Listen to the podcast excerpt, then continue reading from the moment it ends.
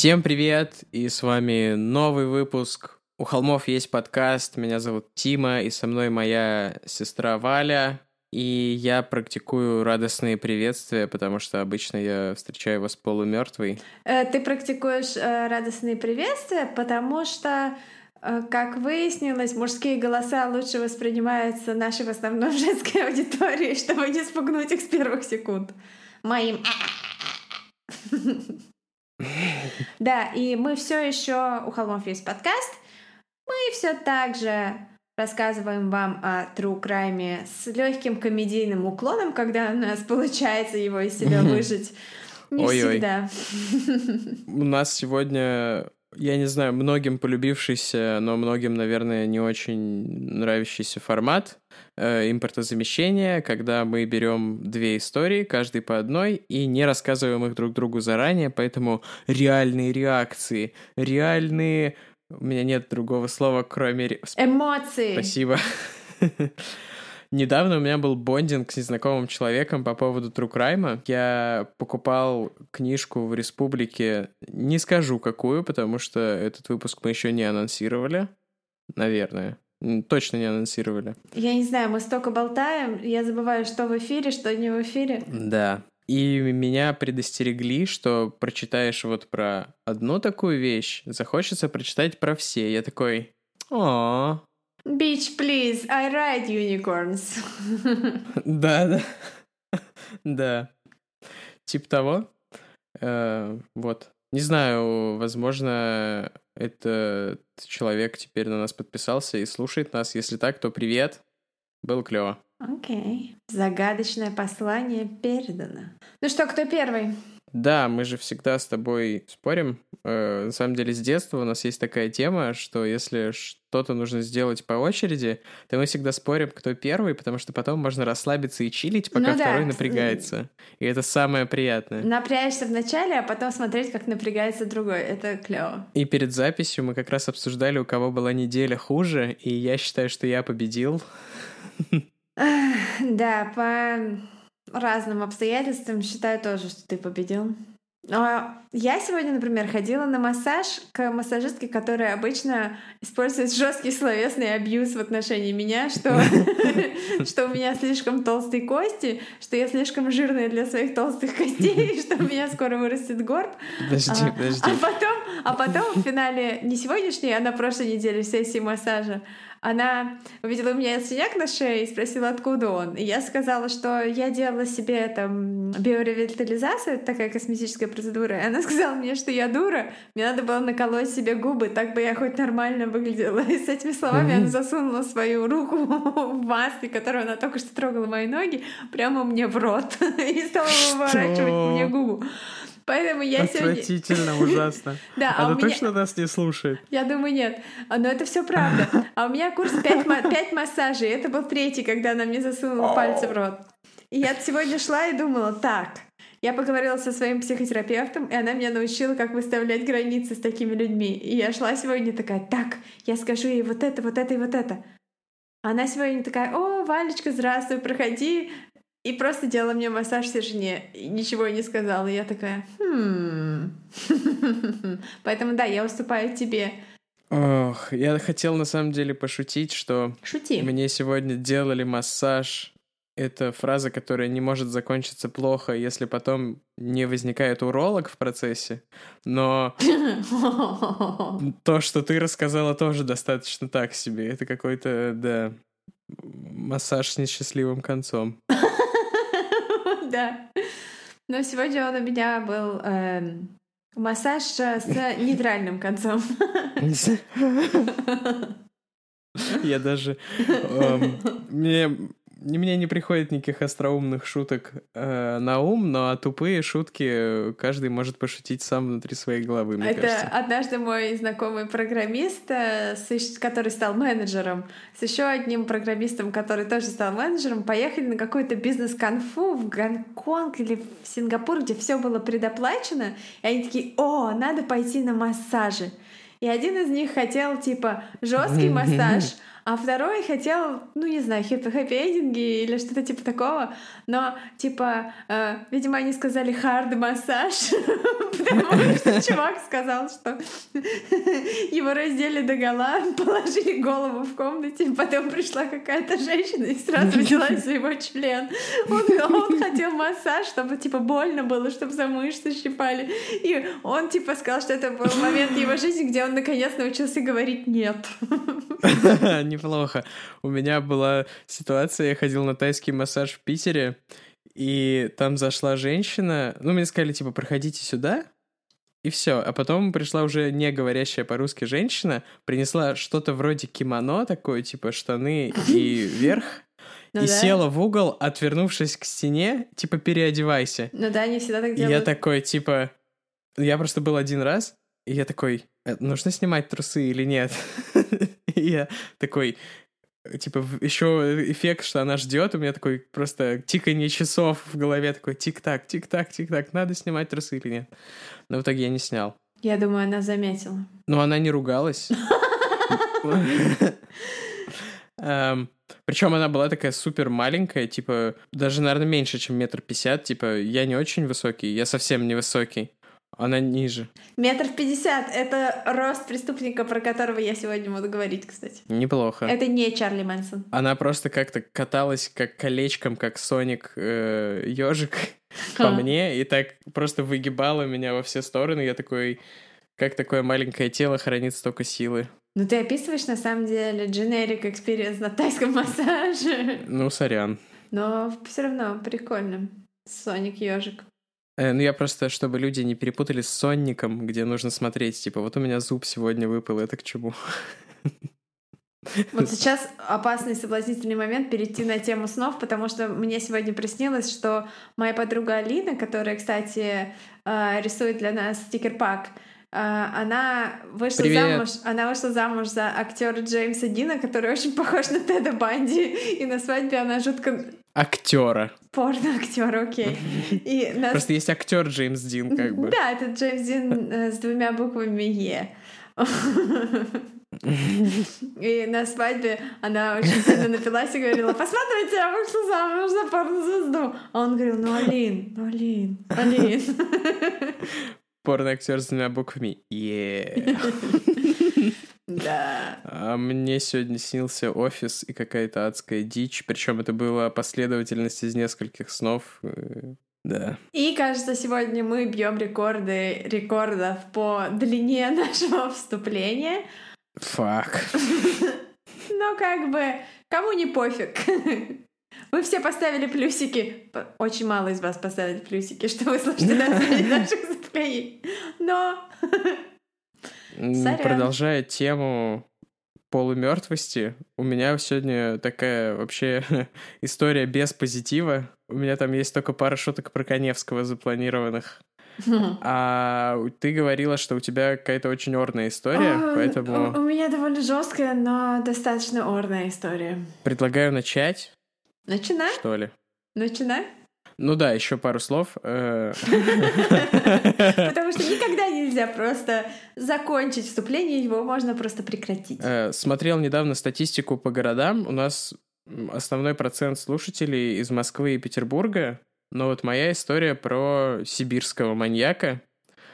Он был известен как Иркутский монстр, как душегуб и всякие другие дженерик, на самом деле, названия какого-то такого прикольного имени у него не было. Но вот такой привет нашим слушателям из Сибири, если такие есть. Привет. Shout-out. Shout. Наши... Shout. Суровая зима, 1986 год, Иркутск. 17 января, и усталая повариха в столовой наливает себе тарелку супа и садится к окну поесть. Как это не поразительно. Но э, ее трапеза быстро э, заканчивается преждевременно, потому что через окно она видит, как э, мужчина чуть выше среднего роста тащит за руку мальчика, который, наверное, его сын, думает она, но она быстро передумывает, потому что когда мальчик роняет шапку, мужчина даже не пытается остановиться, чтобы ее поднять. Она сразу чует неладное и зовет на помощь э, сослуживицу. И вместе они не боятся отправиться вслед за этой странной парой. Направляются они, куда бы вы думали, на стройку. На темную э, стройку, потому что уже вечер, и там нет людей, нет света. И, конечно, это очень смелые женщины и очень крутой поступок. Когда они, наконец, догоняют э, мужчину с ребенком, они видят, что мужчина склонился, стоя на коленях, над э, своей, как они уже понимают, жертвой. Э, мальчик на тот момент уже потерял сознание. Женщины сразу же поднимают шум, а Мужчина пытается их заболтать, говорит, что он врач и случайно проходил мимо, увидел мальчика и оказывает ему помощь. Но они видели, что произошло на самом деле, и что он тащил его туда за руку. И, разумеется, не поверили ему и стали звать на помощь еще громче. Мужчина подорвался с места и побежал. За ним бросились двое молодых мужчин, которые услышали крики. Они догнали его, стащили с забора, через который он пытался перелезть. Стоит заметить, что особо не разбираясь, они жестоко избили его, э, ориентируясь там на слова женщин, что он там насильник, убийца. К счастью, они остановились, пока еще не было слишком поздно, и доставили его в милицию. Задержанный попытался убедить полицейских, что все в порядке, и он врач, и он пытался оказать мальчику врачебную помощь, это ужасное недоразумение. Но его все равно задержали, и через некоторое время мальчик пришел в себя и подтвердил, что все было совершенно не так, как говорит этот мужчина. После этого начались допросы, на которых достаточно быстро человек, имя которого оказалось Василий Кулик, рассказал о своих преступлениях. Он сознался более чем в 30 изнасилованиях и 13 убийствах. При этом никакого раскаяния он не испытывал и рассказывал о своих э, преступлениях, будучи очень спокойным и даже в какой-то степени самодовольным. Как же так получилось? Он психопат? Василий родился 17 января 1956 года, то есть таким образом он праздновал свой 30-й день рождения, да? 56, 86, да. Его отец э, был профессором, доктором биологических наук, а мать э, педагог, то есть учитель по образованию. Помнишь, помнишь шутку из «Осторожно, модерн»? Я педагог, гомосек. Я слышал только в твоем исполнении, но при этом я слышал его примерно 400 тысяч раз, поэтому да, я знаю, о чем ты. Ну, сори. Рождался Василий Кулик непросто. По разным данным, роды длились от трех дней до чуть ли не недели. Господи, а такое бывает? Неделю лес. Ты уверена, что о таком можно шутить? Ну, я как раз имею право над этим шутить, потому что это роды, и, наверное, когда-нибудь однажды мне это предстоит. Знаешь, наука не стоит на месте, возможно, и мне когда-нибудь это предстоит. Тогда сразу миллион долларов или сколько там дают? Потеринский капитал. Это так называет Джоан Роулинг свой счет в банке. Anyway, э, мальчик родился недоношенным на два месяца, и роды были очень тяжелыми, как я уже сказал. Он родился недоразвитым, то есть у него не успели развиться ногти, и он был непропорциональным, поэтому его мама испытала страх, когда увидела его впервые.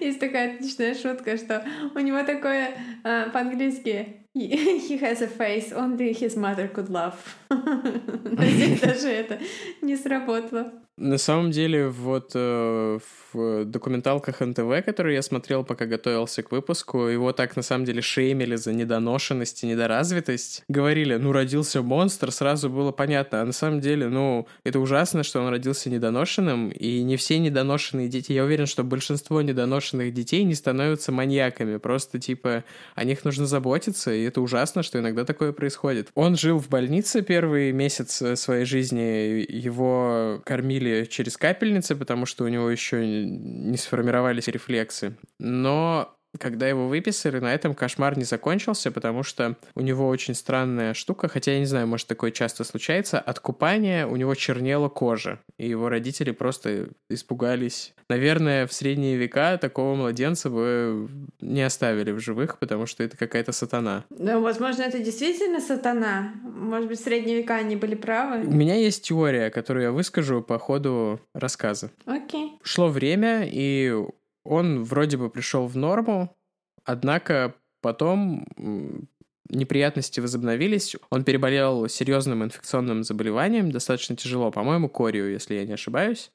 Его родители постоянно э, пытались э, вкладывать его здоровье, водили к врачам. У него возникло еще состояние, он начал лунатить, ходить по дому, включать патефон, очень сильно пугать своих родителей. Нервы его матери сдали, и она начала его регулярно избивать. А его отец все еще тогда был на стороне мальчика и уводил его на долгие ночные прогулки, которые, ну, в общем, тоже не сказать, чтобы что-то хорошее, наверное. Какая-то жесть, по-моему. Когда он стал постарше, там, к двум, к трем годам, у, у него наладились э, штуки со сном, и в целом он стал нормальным ребенком.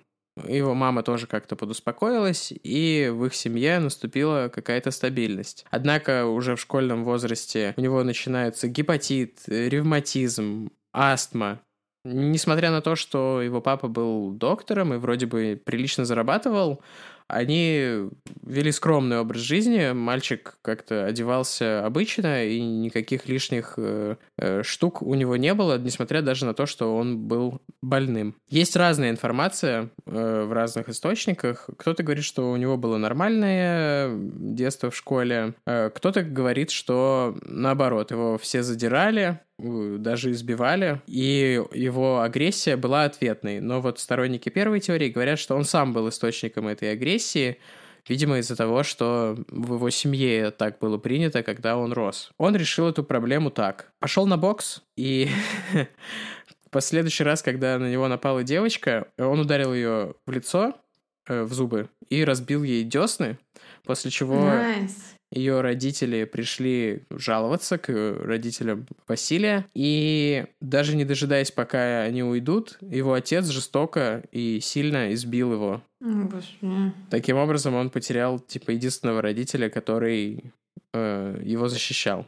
После этого все выходит из-под контроля, и он находит друга, который был на несколько лет старше, и он учит его вешать кошек. Боже мой. Они их отлавливают и, ну, наблюдают за их агонией и, не знаю, там... А, да. Испытывают всякие неправильные э, наслаждения от этих вещей. Он заканчивает школу и служит в армии два года, с 74 по 76. Ну, наверное, там ничего такого не происходило, потому что про этот период жизни особо ничего не известно. Он поступает э, в медицинский институт в Иркутске, на терапевта, так ему э, говорит сделать его мать, которая болеет диабетом, и она считает, что это было бы круто и нормально, если бы у нее под рукой всегда был лечащий врач. Это та мать, которая избивала его в раннем детстве, потому что он ее бесил. Ну, в младенчестве, считай, да. Прекрасно. Ну, звоночки, да. Звоночки некоторые Звоночки. Есть. Какие звоночки? У меня просто уши болят от этого колокольного звона. Или... Кстати, звоночки, они как звоночки такие дзынь-дзынь, или так и колокольчик такой, как... То есть звоночки это как в триллерах и в ужастиках такие вдруг звонок, и такой обсираешься. Или это звоночки как колокольчик звонят? Э, реши сама. Я не знаю, я не знаю, что тебе ответить, правда. Я всегда представлял себе звонок как в школе. Типа... Окей. Почему-то на самом деле представлял себе красные флажки, потому что, видимо, я подсознательно переводил red flag как тревожный звонок, но визуально представлял все равно красный флаг. Интересный факт про мой мозг. Двигаемся дальше. Э, друг Василия уговаривает его идти, ну, не названный, разумеется, я уже, кажется, это сказал, потому что, ну, э, вообще, в принципе, во всех этих документалках фамилии, имена людей изменены, ну, кроме, очевидно, убийцы. исследователей и других людей, которые согласились. В общем, вы понимаете, что я имею в виду. Его уговаривали пойти на хирурга, но он сказал, что у него есть панический страх резать живого человека, поэтому он этого не сделает. После института он устраивается работать в поликлинике, как я понимаю, и в основном работает с пожилыми людьми. И ему не очень нравится эта работа, он типа выписывает всем активированный уголь и говорит типа «до свидания, идите к более узкому специалисту, я не хочу с вами иметь дело». Хм, это звучит как почти все врачи, с которыми я имел дело. Но довольно скоро он находит себя, он становится врачом, скорой помощи. Там вот все коллеги, даже сейчас, которые дали интервью, говорят, что он был прям максимально крутой специалист, ставил типа, не знаю уж как он ставил диагнозы, но пациенты были довольны, в основном он работал с пенсионерами, конечно же, э, потому что, не знаю, мне кажется, в России ты просто живешь до лет 50, игнорируя все свои болезни, а потом ты такой, оп, и начинаешь ходить в поликлинику через день. Да, но пенсионный возраст продлили, поэтому ты в этот момент, к сожалению, еще не пенсионер. Неплохо. Он, у него была такая странная фишка, он всегда мыл руки в теплой воде, чтобы не начинать осмотр с холодными руками. И вообще он, типа, внимательно ко всем относился, и пациенты были довольны, медсестры были довольны, и вообще о нем отзывались очень хорошо. Он женится, но продолжает изменять своей жене, Эм, продолжает э, изменять своей жене. своей жене. Случается следующее. Он э, возвращается с работы, и по неназванным причинам на него нападает группа подростков, которые очень-очень жестко избивают его, в том числе бьют его куском арматуры по голове, и ему диагностируют сотрясение мозга. Они кричат, смотрите, это тот чувак, который 40 лет назад недоношенным родился. избивает его. Ему еще типа только 20 с небольшим, типа 24. Ну, неважно, это, совет, это советское время, это, это уже 40. Это какая-то тема про то, что мне 24, но какая-то подписчица спросила, не 40 ли мне. Это вот, ты вот, это была отсылка к этому, я все понял. Вообще нет. Ты считаешь меня слишком умным? Моя суперспособность заключается в том, что в любой фразе я могу найти оскорбление в свою сторону или отсылку к Владимиру Путину. Вот так. Я знаю, я выбрал странную суперспособность. А, это шутка, которую Валя мне напишет. Вырежи, пожалуйста, вечером сегодня. Вырежи, пожалуйста. Я не уверена. Пожалуйста, вырежи, пожалуйста, вырежи, вырежи, вырежи. Я запикаю. И это тоже. Потому что шутка вокруг шутки смешная. Так вот, он приходит в себя, и как он сам говорил, он испытал какую-то лютую ненависть и желание причинять вред и трахать детей после этого мне нравится, как Тима поднял палец вверх.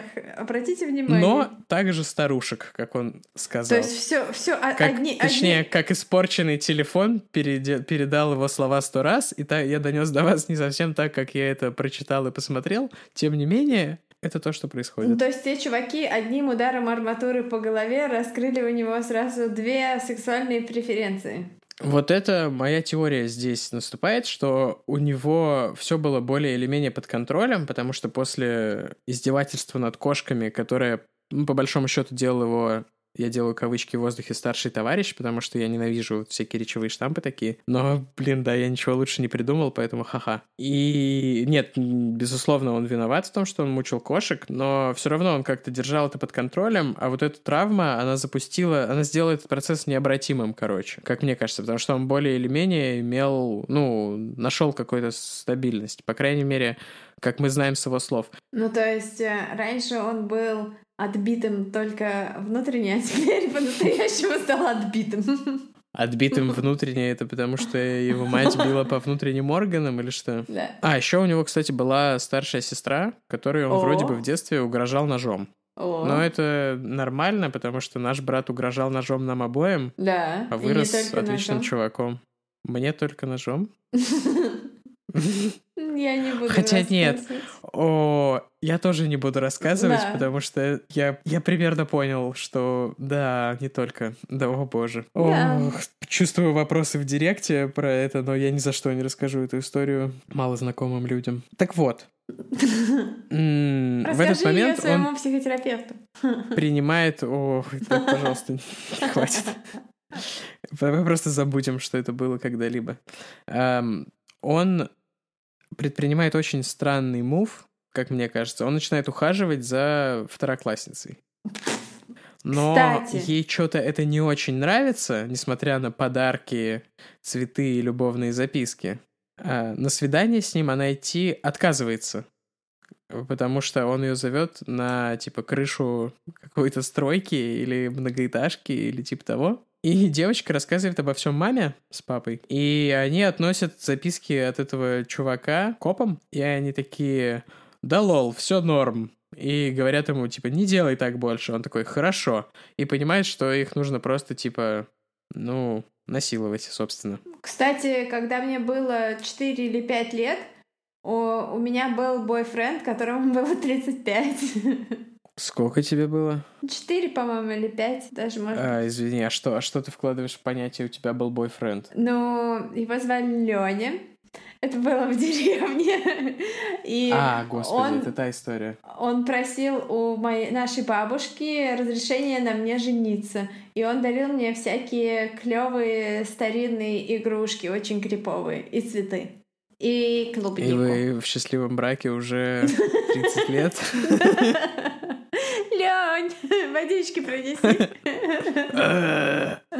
А у него были какие-то проблемы, да? Какие-то задержки? Мне он казался совершенно нормальным. Эту историю я не помнила до совсем недавнего времени. К сожалению, бабушка к этому моменту уже умерла, и я не у кого узнать правду про Леню. И что там было. Но я помню, что бабушка избила Леню. В Иркутске начинаются, собственно, серии атак на детей. Там массовая паника. Дело доходит даже до Москвы, там типа из ЦК КПСС или нет. Я вообще не шарю, кто этим занимается. Какой-то типа советский орган московский говорит, ну вы там типа разберитесь. Красная звезда. Советская слезенка. А, извините. Шутка про то, что орган... Ну, блин, ладно, неважно. Ха-ха, спасибо, что остаетесь с нами, несмотря на мои шутки, каламбурчики.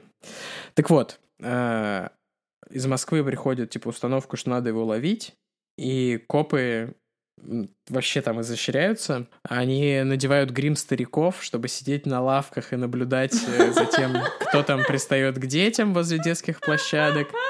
И одного, типа, самого худого. То есть каждый раз, когда вы видите мерзкого старика, который на вас подозрительно смотрит, это может быть коп под прикрытием. Не благодарите за эту фобию. Поэтому не доставайте закладки, если на вас смотрит дед. Дед не так безобиден, как вам кажется. Я сначала подумала, какие закладки. У меня напротив окна была закладка весь прошлый год, а сейчас зима без снега в Питере, и они не сделали закладку. А так я было всегда прикольно смотреть, как сначала прибегает чувак, а потом ездит этот УАЗик и ищет этого чувака. Прям у меня была тут такая драма перед окном, а в этом году не было, я даже грущу немного. Подожди, а УАЗик это полиция? УАЗик, да, это, ну, А, окей. Бобик. Бобик, да. Мгм. А большой — это буханка. Но буханки, буханок больше нет. А, Так вот, э, начинаются просто серия нападений на детей. Копы предпринимают такие вот действия, и помимо дедов, они предпринимают еще попытку его поймать типа на живца, одевают самого э, худого сотрудника полиции в женщину, и он ходит такой типа «О-хо-хо, я такая беззащитная». Но, как потом выяснится, Кулику женщины в этом смысле вообще не были интересны. хотя он пользовался у них популярностью. По крайней мере, молодые. О, боже мой. Я не буду в подробностях рассказывать о том, как он похищал детей, но в целом у него был такой простой паттерн. Он их э, соблазнял какими-то простыми вещами типа мороженого, или одному он предложил покататься на его пластиковом портфеле на горке подальше. Он не всегда убивал их, но со временем он понял, что это небезопасно, и рано или поздно его начнут узнавать, и начал убивать детей. Потом он попробовал еще такую фишку, как э, маньяк из Ленэнерго, более или менее. Он звонил в дома и говорил, я, типа, врач, пришел на осмотр. Если открывалась семья, он говорил такой, ой, извините, адрес перепутал. А если от- открывал ребенок, ну, был один случай, когда мама ушла на работу, а девочка осталась одна после школы, и он зашел к ней, представился врачом, и когда мама э, вернулась с работы, она нашла ее мертвой, изнасилованной и повешенной на собственной скакалке в спальне. Господи, боже мой. Да, такая вот э, тяжеловатая история. А еще он продолжал изменять своей жене. Ну да, это уже всем, всем абсолютно пофиг, потому что чувак, который творит такое, типа, и еще он такой ган Панюк изменял своей жене. Но он зарабатывает неплохо. Поэтому вот если бы он не изменял, тогда бы... Ну ладно, я еще на самом деле... Ну как БТК. Как БТК. Только БТК не изменял жене. Нет, это я, собственно, к тому, что потом всплыли свидетельства о том, что он подкладывался, типа, в кровать э, к детям своих э, любовниц и, типа, трогал их и все такое, но... А вот известно точно про одну, что она говорила, ну, то есть он жаловался маме, сын, а что ее друг к нему там лег и его трогал, а она ему не верила, говорила, да мало ли что дети придумают, поэтому... Кстати, возьму небольшой сайт-бар. Я же прочитала книжку э, новое издание расширенное воспоминаний Лиз Кендалл девушки Теда Банди, и там есть глава, написанная ее дочерью.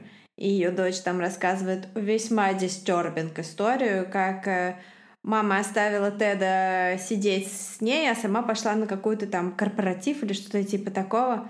И они с Тедом играли в прятки. Тед разделся до гола. И типа... Ugh. Ну, как бы ничего там не было, но она так это рассказывает, вот типа как там переключались у него глаза, там как он превращался вот в эту вот хищную тварь и как она понимала, что сейчас он сделает ей больно, и что нужно вести себя максимально, типа, ржать, там, ха-ха, как будто все нормально, потому что, типа, та тварь, в которую он превращался, она питается страхом. И эта девочка, типа, в 5-6 лет это очень хорошо подняла, и э, таким образом э, она перестала ему быть интересна в этом смысле. Мне кажется, ты просто очень тонко почувствовала, что люди, которым импортозамещение неинтересно, они такие, ну, блин, ладно, что-то уже э, достаточно много времени прошло, что-то мне скучно, и ты такая, инъекция американских фактов, они такие, а, да, Тед Банди, а, можно продолжать. Да. Ну, простите все, кто, кого бесит, что я перебиваю Тиму. Не знаю, даже меня не бесит то, что ты меня перебиваешь, поэтому странно, что это кого-то бесит. Не беситесь, все нормально. Мы так общаемся. Если иногда я просто ору на нее матом, чтобы она меня не перебивала, но я просто потом это вырезаю, это остается... Я не знаю, я говорю за кадром, но никакого кадра нет, но предложите какую-нибудь нормальную формулировку, чтобы было понятно, что я имею в виду, если вы такие умные, потому что почему вы меня вообще осуждаете? Кто я вы такие? Запах Гарри. Я не обязан. Типа, твоя жопа, она вся в огне. Так, ладно, я бы очень хотел вернуться э, в поток своего повествования. Продолжаются вот эти случаи как раз до тех пор, пока его не задерживают, пока не происходит, собственно, та история, с которой я начал. И сначала эм, следствие подходит достаточно безалаберно к его делу. Они как-то там какую-то собирают экспертизу на теле там одного, од, одного из детей найден след ботинка, но они снимают его как-то там неправильно, и анализ крови, тоже кровь убийцы была на одежде одной из жертв, тоже они делают его неправильно. Ну, тогда в Советском Союзе ДНК-тесты не проводили, насколько я понимаю. Проводили тесты на группу крови, и анализ говорит, что она третья, а у него на самом деле вторая. Но Москва, опять же, дает установку, что надо как бы делать нормально, и прибывает э, следователь э, Костоев, который в тот момент вел дело Чикатило, которое было в самом разгаре, его еще не поймали. И следствием начинает руководить э, Николай Китаев. Это, на самом деле, очень крутой чувак. Эм, из того, что я вот успел э, за то время, пока готовился к выпуску, узнать, он такой более или менее советский Джон Дуглас, потому что он очень серьезно подходил к делу, он старался понять психологический профиль маньяка, и он известен тем, что в том числе, помимо Кулика, который, ну, тоже, знаете, не, не простой парень с таким количеством жертв большим, э, он еще участвовал в следствии по делу Попкова, который, я так понимаю, входит э, в этот всемирный топ по количеству жертв. У него там их что-то очень-очень много. Ты не помнишь, сколько? Что-то 80 или 77 типа официальных, а не, ну, а не доказанных там больше сотни. Ну вот. Э, то есть это большой э, человек в российских внутренних органах. Внутренних органах так не говорят, да? Это большой человек э, в российском Министерстве внутренних дел. Много сделал для... Можно сказать, большая фигура в российских внутренних органах. Неплохо, но на самом деле он еще очень много пишет статей и научных публикаций, то есть он типа так очень серьезно подходит к своему делу. И Кулик ему начинает просто все рассказывать как миленький, э, рассказывает про 30 случаев изнасилования, еще про случаи покушений на изнасилование, про свое детство. И тут вскрывается очень жесткая подробность, которую я до этого момента умалчивал. Он рассказывает, что помимо детей, его жертвами также были пенсионерки. Он, будучи в скорой помощи знал очень их много. Бабулечки. Ну, он говорил, я завтра к вам приду сделать профилактический укол. Вместо профилактического укола он делал вот эту вот смесь разных снотворных и каких-то других э, препаратов, чтобы они были немного в сознании и могли немного сопротивляться, но при этом все понимали, что происходит, и типа жестоко насиловал их. Ох, бабулечки. Но со временем он понял, что рано или поздно они начнут жаловаться, и начал убивать их. Собственно, его первыми жертвами были именно пенсионерки, а детей он начал убивать уже потом. И у него, да, вот был такой паттерн, он приходил, говорил, что вот дополнительное обследование, пенсионерки, конечно же, с радостью, да, конечно, доктор. Э, там был поразительный случай, он сделал вот по своей схеме все и оставил в половых органах своей жертвы нож кухонный. Фу. Но копы, которые расследовали это дело, они решили, что типа бабушка занималась мастурбацией и умерла от сердечного приступа в процессе. Что? Это... Что? Да. Бабушки не занимаются мастурбацией, бабушки святые. В то время были такие законы, что если человеку больше 70 лет и его смерть выглядит похожей на естественные причины, э, вскрытие не производят. И именно так и было. Nice. Всех жертв Кулика признавали умер, э, как бы умершими по естественным причинам. И из-за этого он так долго мог скрываться по этому поводу, но следственная группа произвела эксгумацию нескольких тел ну, по фамилиям, которые назвал Кулик, и им провели вскрытие, которое показало, что у них множественные переломы ребер, и это как бы результат насилия, их смерть на самом деле. Таким образом, все слова Кулика подтвердились. Еще э, там были очень странные всякие штуки, экспериментальные э, методики. Его идентифицировали по голосу, по походке, по каким-то таким штукам, которые в криминалистической науке, насколько я понимаю, не прижились, но вот в 80-е и в Америке с этим экспериментировали, как вы помните, там всякие анализы укусов и все такое. Mm-hmm, yeah. И вот в Советском было, в Советском Союзе было что-то похожее.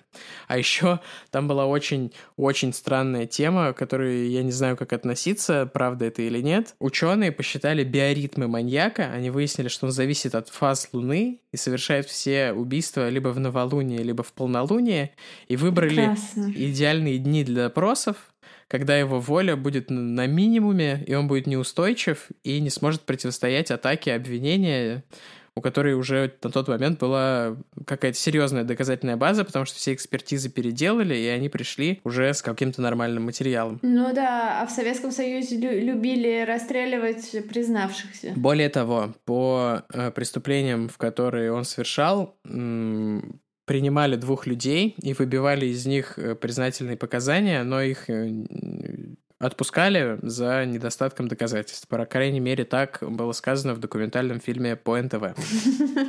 В 88 году происходит суд, э, и однозначно признают вину Кулика и приговаривают к высшей мере. И в какой-то момент в 89 году, потому что эту информацию в Советском Союзе не разглашали, он был расстрелян. По делам, в общем-то. Но мне кажется, его родители сильно факапнулись, и им их уговаривали сделать, типа, прерывание беременности, потому что беременность была тяжелая, но они настояли, и это привело к тому, что он родился недоношенным. Его мама была в возрасте уже, когда он родился. И они о нем херово заботились, и он, конечно, монстр, но родители тоже очень виноваты в том, что так вышло, с моей точки зрения. Ну, мне это напомнило чем-то историю Даймера, которому дел... сделали операцию в детстве, ничего не объяснив. Это когда угу. э, очень много медицинских вмешательств у очень маленького еще человека, который нифига не понимает, ему ничего не объясняют, и его только там режут и что-то с ним делают. Мне кажется, это очень жесткая травма.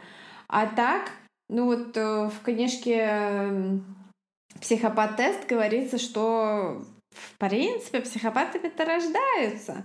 Но э, многие люди, у которых типа нет дополнительной какой-то травмы и какого-то не знаю, удара арматуры или абьюзивной мамы, абьюзивного папы и всего такого прочего, они становятся успешными бизнесменами, не знаю, там, главврачами в больницах, политиками и всем таким прочим, что, в принципе, это не так уж сильно мешает в жизни, просто такое легкие, легкое отсутствие эмпатии, там, типа, приглядитесь к своим начальникам. Как я могу судить? Э, по себе, прежде всего. Мысли странные проскальзывают у всех, типа, в этом нет ничего такого. Просто если у тебя есть э, какие-то неврологические нарушения после травм и вообще предрасположенность к такой жести, мысли становятся навязчивыми, собственно, и начинают тобой управлять.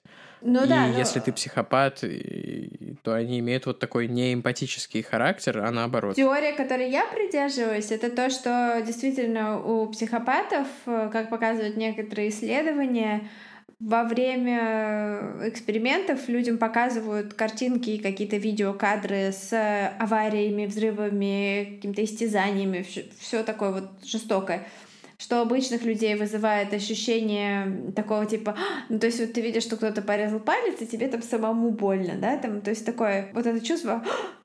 При виде чего-то такого. А у психопата uh-huh. вот этот э, орган мозга, амигдала, который должен посылать вот этот сигнал, он остается абсолютно безучастен к этим картинкам, и у них они вызывают только любопытство. И это касается не только убийц, а касается людей, в принципе, вот с этим, э, с социопатическим складом характера. То есть они совсем не обязательно становятся убийцами. Но если их бьют арматурой по голове или там их сбивает мама и какой-то абьюз и все такое прочее, то вполне возможно угу. они становятся такими. Ну, по крайней мере, это одна из теорий, да, точно ничего не известно. Ну, вот это, собственно, то, что я пытался сказать, что нужно, должно очень много сложиться, чтобы так плохо все стало. Да, и это была невеселая история кулика. Обычно я люблю птиц, но эта птица, пожалуйста, летай прочь. Ну вот, Тима отстрелялся, а теперь мне приходится напрягаться, а он будет такой сидеть и расслабленно шутить. Я уже открыл фотографии твоих собак, на самом деле, и просматриваю фотографии твоих собак. А, я тоже хочу просматривать фотографии твоих собак, своих собак, а не все вот это. О, у меня сегодня был quality time с моей собакой. О, Но это не важно, собаки. просто э, расскажи свою историю. Итак, 80-й год. До Олимпиады остается всего две недели. Время такое, что все в Москву, все в Москве, там железный занавес со скрипом приоткрывается, чтобы в эту щелку могли проскользнуть иностранные делегации, туристы и посетители Олимпийских игр, чтобы посмотреть на то, что же у нас тут происходит. Звучит так, как будто ты объясняешь процесс деторождения через очень сложную метафору, что иностранные делегаты проскальзывают через щелку железного занавеса. Эу. Эу, нет. Это я решила начать свою историю рассказывать в стиле Коневского, но, видимо, не стоит лучше рассказывать в стиле Вали. И оставить святое. Не трожь святое, не трожь Коневского. Ну да, исторический контекст от Коневского — это прям муа, конфетка. Это конфетка. Прям вишенка да. на торте. Другой вопрос, как, какая. Вся полиция сосредоточена в Москве. Всех более или менее обученных людей перегоняют в большие города, а российская провинция, советская провинция, конечно, остается под э, защитой организованных э, среди комсомольцев, то есть среди молодежи добровольных дружин. То есть практически идеальное время для того, чтобы творить всевозможную фигню. Итак, где-то в глубинке э, нашего бесконечного Советского Союза на сельской станции останавливается поезд дальнего следования. Пассажиры входят, выходят, э, остановка не очень длинная, и только двери вагона номер 7 остаются закрытыми. А обычно из вагона уходит проводница и у всех проверяет билеты и запускает, э, выпускает тех, кто выходит, запускает тех, кто заходит.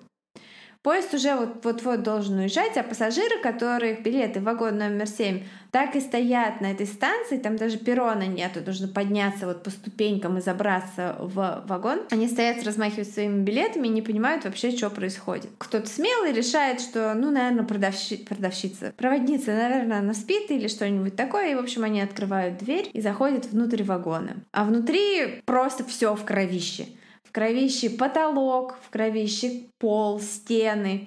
И особенно одно купе, где просто все залито, где занавески, постельное белье, все просто в красное, вымоченное. И, конечно, поезд дальше никуда не идет, прибывает милиция. И если они прибывают из будущего, это полиция. Если из настоящего, то милиция. И, в общем, э, выясняется, что в этом вагоне ехало две пассажирки, и две проводницы. Дело в том, что вагоны, вообще поезда ходили полупустые, потому что поезд шел из Москвы, а из-за Олимпиады билеты продавали только по особым случаям, потому что ограничивали и контролировали передвижение людей в это время. Ибо нефиг, у нас гости.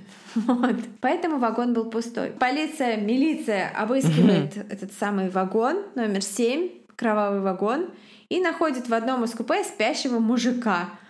такого с бодунишка хорошего. Они его будят, и оказывается, что это электрик состава, который говорит, что типа, а, я бухнул спал, ничего не слышал, ничего не знаю. Они такие, да ок, ну судя по количеству крови, вот что-то должно было, какие-то звуки должны были быть. А, начинают искать э, тела пропавших и находят этих женщин буквально в нескольких сот метрах. Оттуда э, между станциями их просто выкинули из окна. Четыре трупа, все со сколто резанными ранами в туловище и шею, в огромных количествах этих ран и следы жестокого сексуального насилия в нескольких случаях э, как бы некрофилии. Все они ограблены, а одна из этих женщин оказывается еще и спекулянткой, которая драгоценные камни, всякую ювелирку возит из Москвы в провинцию на продажу, поэтому там достаточно большой улов. Э, но кто же это все сделал? Потому что ну, больше никаких пассажиров в этом купе не было. Электрик, наверное, э, осматривает его одежду и на подошвах его ботинок как он обнаруживает кровь. Но он настаивает, что он ничего не слышал, настаивает, что э, это все произошло, пока он спал. Конечно, это дело достаточно громкое, потому что скоро Олимпиада, и, как я понимаю, потому что в Советском Союзе ничего не происходит, и ну, ничего такого. Поэтому такая вот, э, такой мощный вброс, он не остается незамеченным, и даже такая появляется сплетня, что э, эта резня в поезде — это теракты, подставы иностранных шпионов, направленные на срыв Олимпиады. Что это все происки, происки каких-то врагов нашей державы. Звучит похоже на правду. Безусловно. Милиционерам удается получить у родственников и близких жертв описание ювелирных украшений, которые пропали и даже зарисовки карандашные, которые любезно показывал Коневский в выпуске документалки, который является сегодня одним тоже из моих источников. И эти описания и рисунки отправили в ломбарды по всей стране. Милиция ждет, когда же что-то произойдет. И значит, э, через какое-то время поступает звонок. А звонит весьма сообразительный, вот здесь я не знаю, какое слово, ломбардир, ломбардье, как мужик из ломбарда. Звонит мужик из ломбарда. Э, Ломбардини. Ломбардини звонит. И говорит, что заходил чувак, и он пришел сдавать редкий перстень, который точно соответствует описаниям одной из э, одного из украшений, который везла вот эта спекулянтка из Москвы. Он звонит копам и говорит, что он отправил этого парня погулять на полчаса, чтобы, потому что у него не было денег за этот перстень, и что он там соберет деньги, и чтобы чувак приходил через полчаса. И Копы хвалят его за сообразительность, приезжают туда, парень возвращается, они производят арест. Когда они арестовывают этого чувака, он сразу же рассказывает, что кольцо ему дал знакомый по имени Анатолий Нагиев. Пам-пам-пам. С этого момента из-за фамилии Нагиев я начинаю представлять себе Дмитрия Нагиева, чего я вам советую. Это сделает эту историю гораздо смешнее. Итак, полиция отправляется на поиски 22-летнего Нагиева по прозвищу Бешеный. Бешеный. Но прежде чем отправиться на его поиски, они, конечно, находят его досье, которое э, у них на него имеется, потому что этот чувак уже судим. И из всех мест э, в Советском Союзе, в России, как ты думаешь, в каком городе родился серийный убийца Нагиев? Ну, я думаю, что если мы продолжаем шутить про Дмитрия Нагиева, то в каком-нибудь э, Дмитровграде. Это было бы прикольно, но он родился в Ангарске. Кто не помнит, Попков, самый плодовитый серийный убийца России, это имеет кличку Ангарский маньяк. Ребята, что там в Ангарске? Хед-офис КФС? Ну, если ты родился в Иркутской области, у тебя очень высокая вероятность э, по сравнению с остальными регионами стать жертвой маньяка и довольно высокая быть маньяком, судя по всему. Ну, вот что-то типа такого. А, рос этот чувак в семье с э, братом и сестрой, отец их в детстве бросил. Со школы он отличался агрессивным поведением, постоянно дрался, сбегал из дома — Плюс к этому он был фанатичный качок и занимался гимнастикой, поэтому он был еще и очень сильным и ловким и выносливым, и таким образом компенсировался за свой маленький рост 157 сантиметров. Но в плюс к агрессии, по словам людей, которые его знали, он был достаточно обаятельным чуваком, с ним было легко общаться, он прекрасно заводил новые знакомства и пользовался популярностью у женщин. Однако не все были падкими на это его обаяние, в училище, где он проходил обучение, была лаборантка, которая его ухаживание отвергла.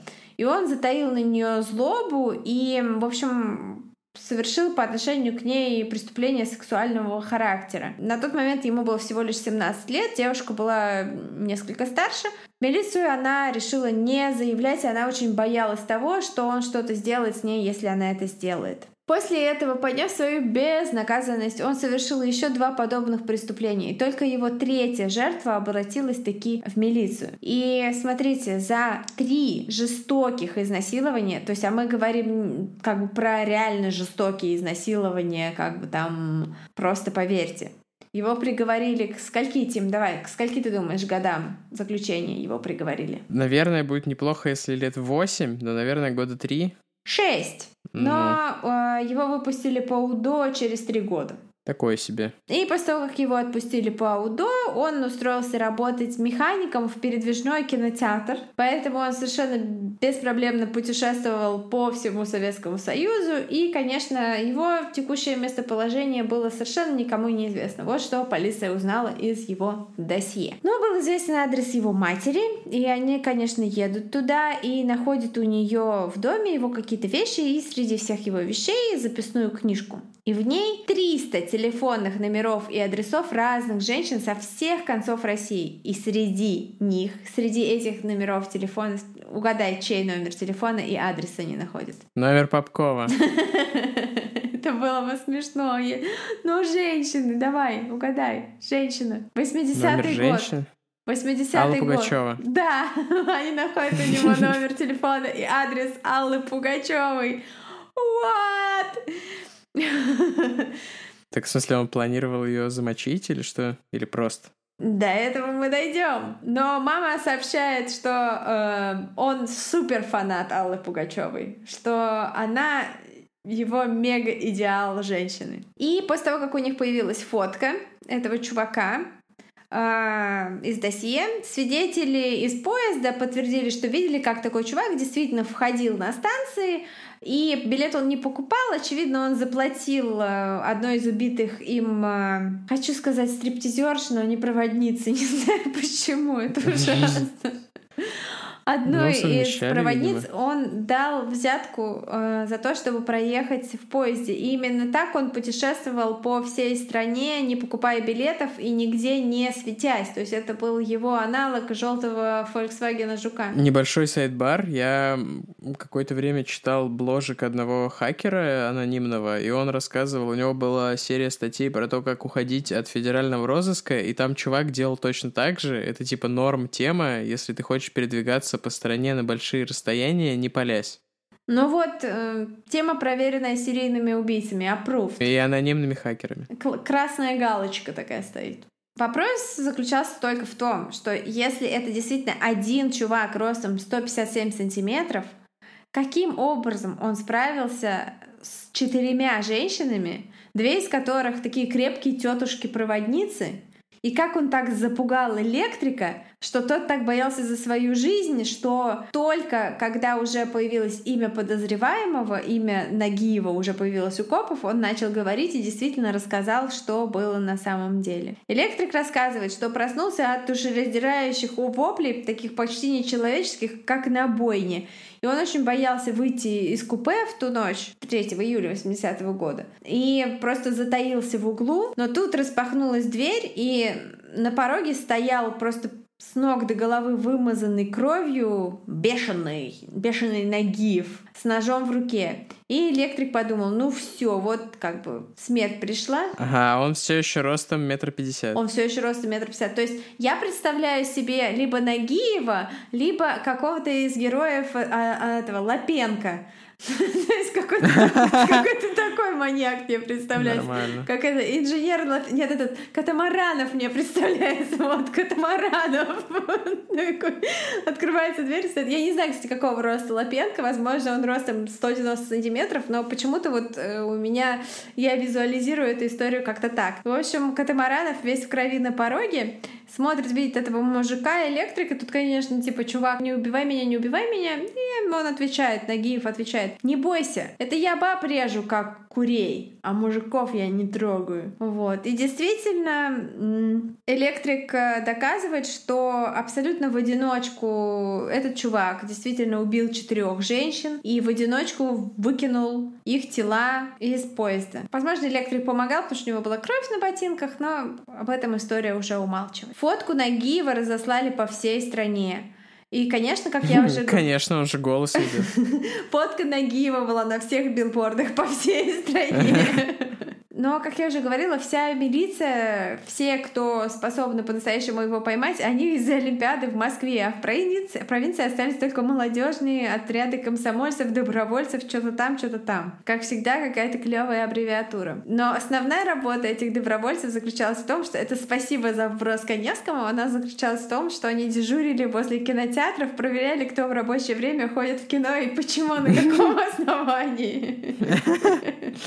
Я слышал про такую фигню, кстати. Да, вот такие замечательные чуваки. И в какой-то такой момент, когда они стоят в кинотеатре и ждут, когда какие-нибудь тунеядцы придут смотреть э, какое-нибудь кино, к ним подбегает женщина и говорит, что к ней предстоит какой-то чувак. И комсомольцы узнают бешеного в этом чуваке. Это не трудно, типа мелкий и бешеный. Но это оказывается ложная тревога, это просто какой-то бомжара пытался отнять у нее сумку или что-то такое. Потому что мало ли их мелких и бешеных-то. Вот. И тут им приходит приходит в голову полицейским, милиционерам приходит в голову самая здравая мысль. Они решают проверить адреса в записной книжке, те самые 300 адресов. Что же это все значит? На фоне всего прочего в стране паника, потому что никто не знает, где вообще находится этот чувак, потому что он орудует в поездах. На горячую линию милиции приходит огромное количество звонков.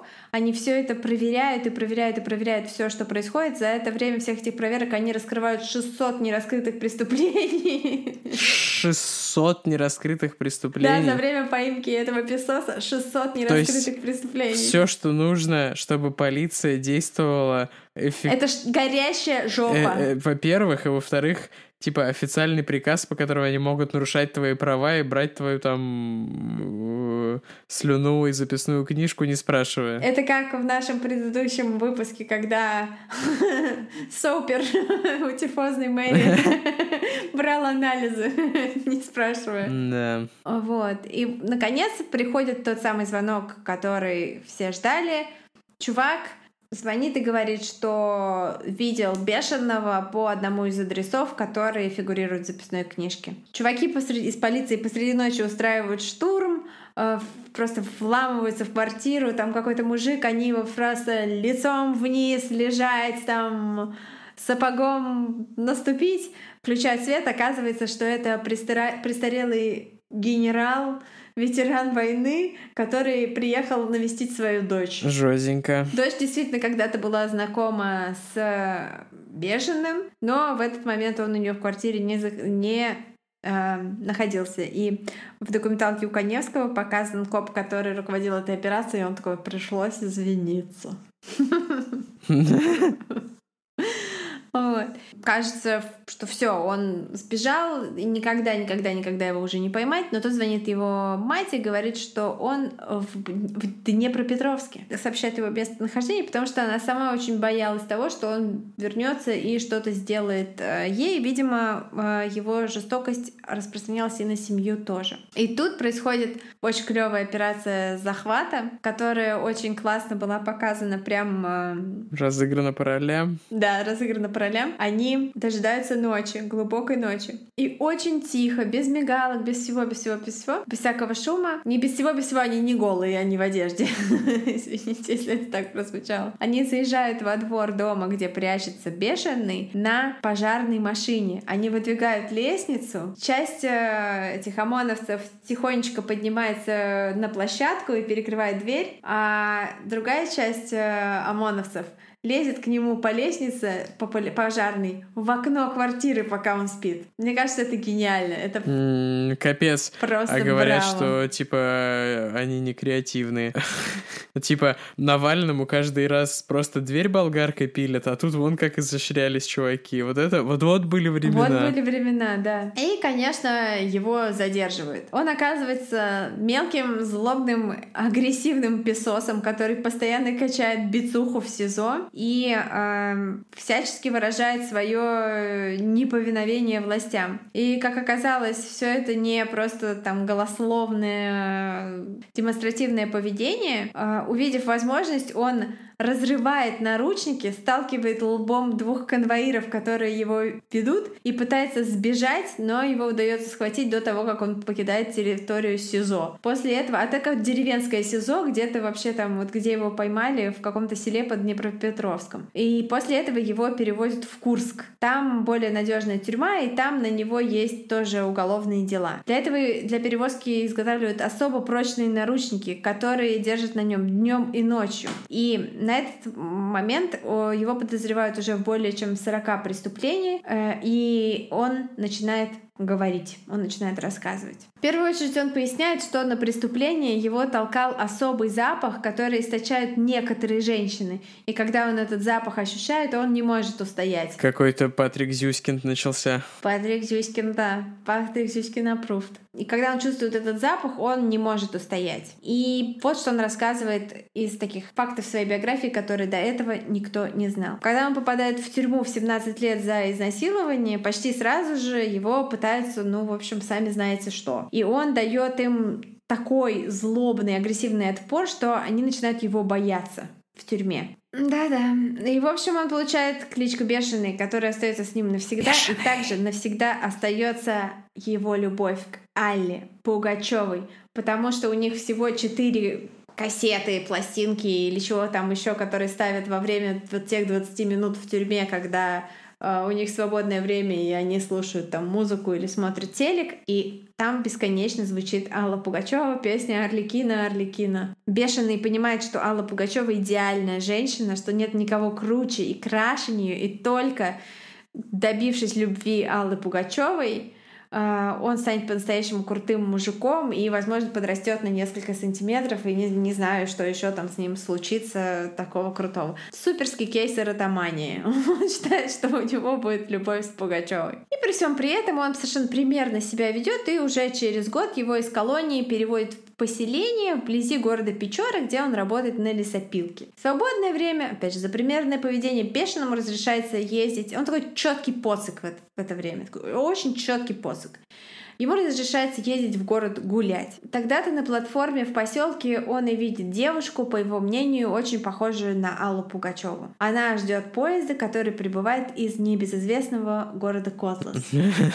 А, девушка заходит в вагон, и он, воспользовавшись своим старым методом заплатив, дав на лапу проводнику, идет за ней. Он пытается с ней флиртовать, э, кокетничать, но она совершенно не заинтересована. Вежливый и твердый отказ эм, ему звучит в лицо, и для него это совершенно неприемлемая ситуация. Он следует за ней в купе, где она одна. Там он еще раз делает ей предложение заняться с ним сексом, потому что он хорош.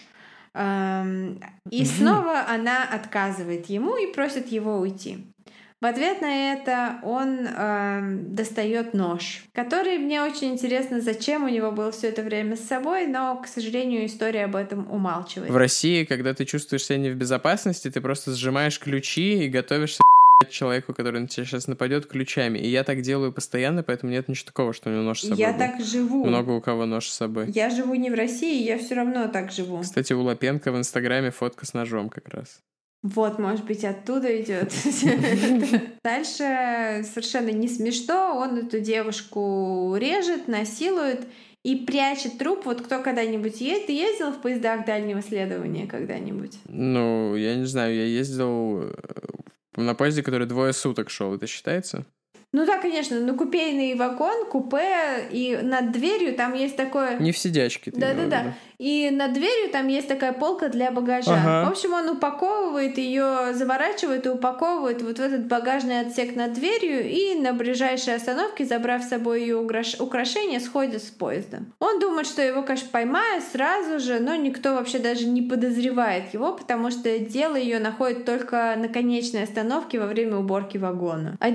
Жестко. Отдельное мое сочувствие людям, которые нашли ее. И в этом же году, чуть позже, он совершает еще одно убийство, опять молодая женщина, опять он знакомится с ней в поезде, флиртует, и на этот раз его флирт успешен, она зовет его в гости. И неизвестно, что там у них пошло не так, но пока ее маленького сына нет дома, он 30 раз э, бьет ее ножом, ну и дальше некрофилия all the way. И снова его, конечно, не ловят, даже не подозревают. Дальше он рассказывает копам о том, что в июле 80-го года, незадолго до убийств в поезде, он решил вплотную подойти к исполнению своей мечты, к получению, наконец, сердца и всех остальных частей тела Аллы Борисовны Пугачевой. Он добирается до Москвы, а, так понимаю, ее адрес можно было достаточно легко узнать, э, потому что она такая супер знаменитость, а в советское время... Ну, Google же был. Да, Гугла не было, но не было такой элитист, элитистской культуры, где там знаменитости, они не такие, как мы. Она жила в каком-то доме, там, не знаю, наверное, кооперативном, но вполне обычном. Коневский показывал дом, вообще ничего особенного. Около ее подъезда, конечно, дежурит куча народу, и все там встречают ее с цветами, и вот он подлавливает, когда она возвращается домой откуда-то, и э, поскольку он ведет себя очень уверенно, и он такой, ну, достаточно, он не выглядит как фанат, скажем так. Потому что так, да, картинка в моей голове четко сменилась на Катамаранова. Я представляю себе, что он хотел сказать, он выглядит как рабочий. А, да, я просто смотрю, я пока рассказываю, я кино смотрю, поэтому люблю рассказывать истории. А, он заходит вслед за ней в подъезд. Типа вот она, дверь пока не закрывается, он ловит дверь, заходит за ней.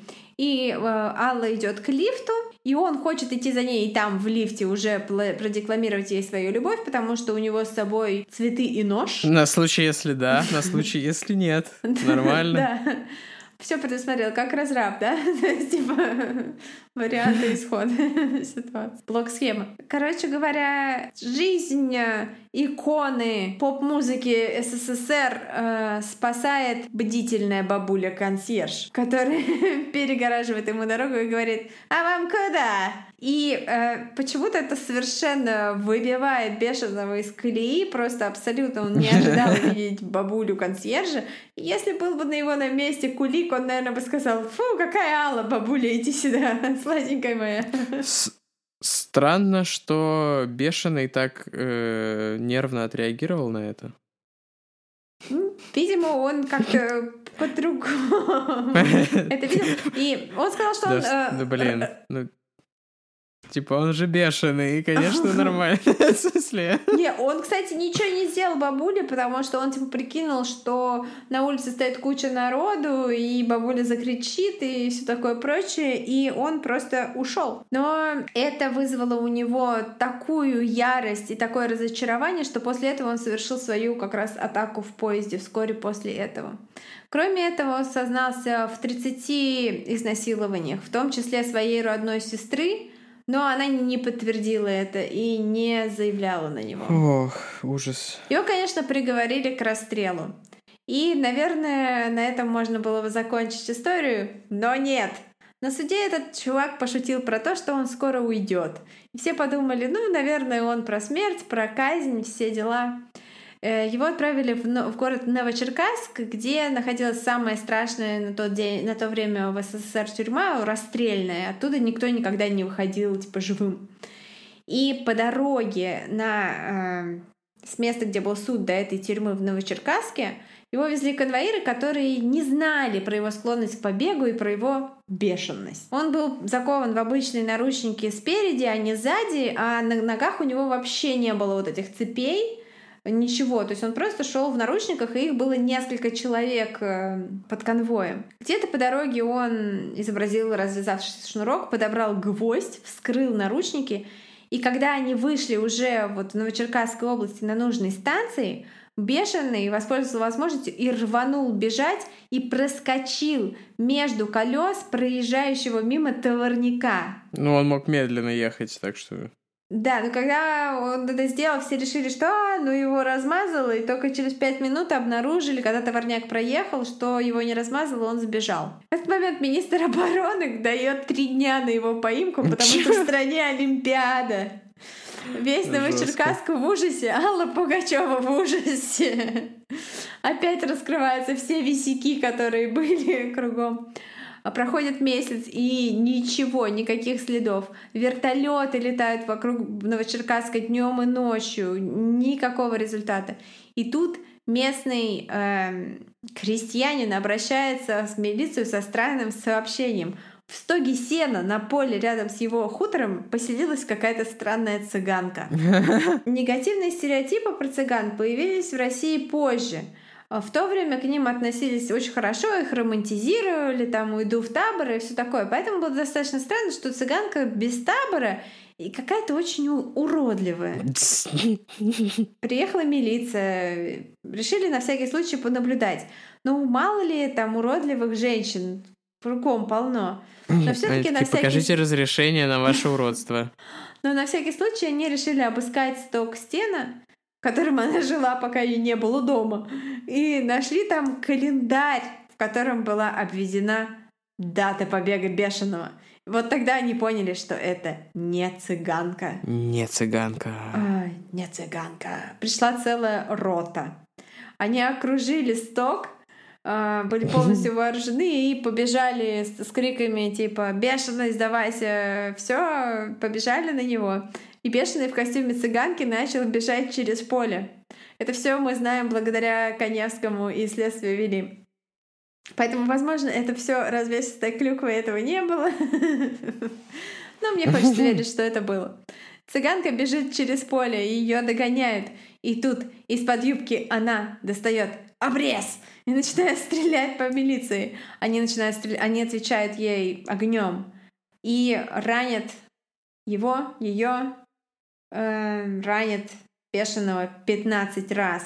Из них три ранения сквозные. И его отвозят в тюремную больницу, и там вылечивают полностью, делают ему много сложных операций, и он выздоравливает. После этого он начинает снова ходить в качалку. Я хочу вот его убежденность хождения в качалку. То есть, что бы с ним ни случилось, ходи в качалку. Не, он такой... В него стреляют, сколько там ты сказала, раз. Он падает, он падает, у него звонит будильник на часах, он такой, блин, достает, короче, контейнер с гречей и курицей и начинает есть, потому что как бы нужно есть, чтобы массу не терять. Да, именно так все, наверное, и было, потому что масса, он был на массе, да. И э, в итоге его все-таки ведут на расстрел. Сбежать ему не удается, и есть легенда, что на пути к стенке или где там за стенки, где расстреливали, он укусил за палец конвоира и, возможно, даже откусил фалангу. Он очень надеялся, что над ним будет новый суд, который даст возможность отсрочки казни, но это не помогло. Э, Бешеного расстреляли, и на момент казни ему было всего 23 года. А что ты сделал в свои 24, Тима? Эм. Нечего, нечего предъявить. Вопрос, который я задаю себе по ночам, когда не могу уснуть. А, такой вот у нас в этот раз получился очень длинный выпуск, но последние несколько были короткими, и от кармы, видимо, не уйдешь. Не знаю, спасибо всем, кто слушает до конца. Среднеарифметическое будет правильно. Но они были покороче на 5 минут, а этот, я так чувствую, будет существенно длиннее. А, в любом случае, я большое спасибо всем, кто слушает нас, и особенно тем, кто слушает до конца. Вы очень крутые, и мне невероятно приятно, что вы это делаете. Это очень странно. Мы просто с Валей созваниваемся и болтаем о всяком, а вы слушаете, как мы это делаем.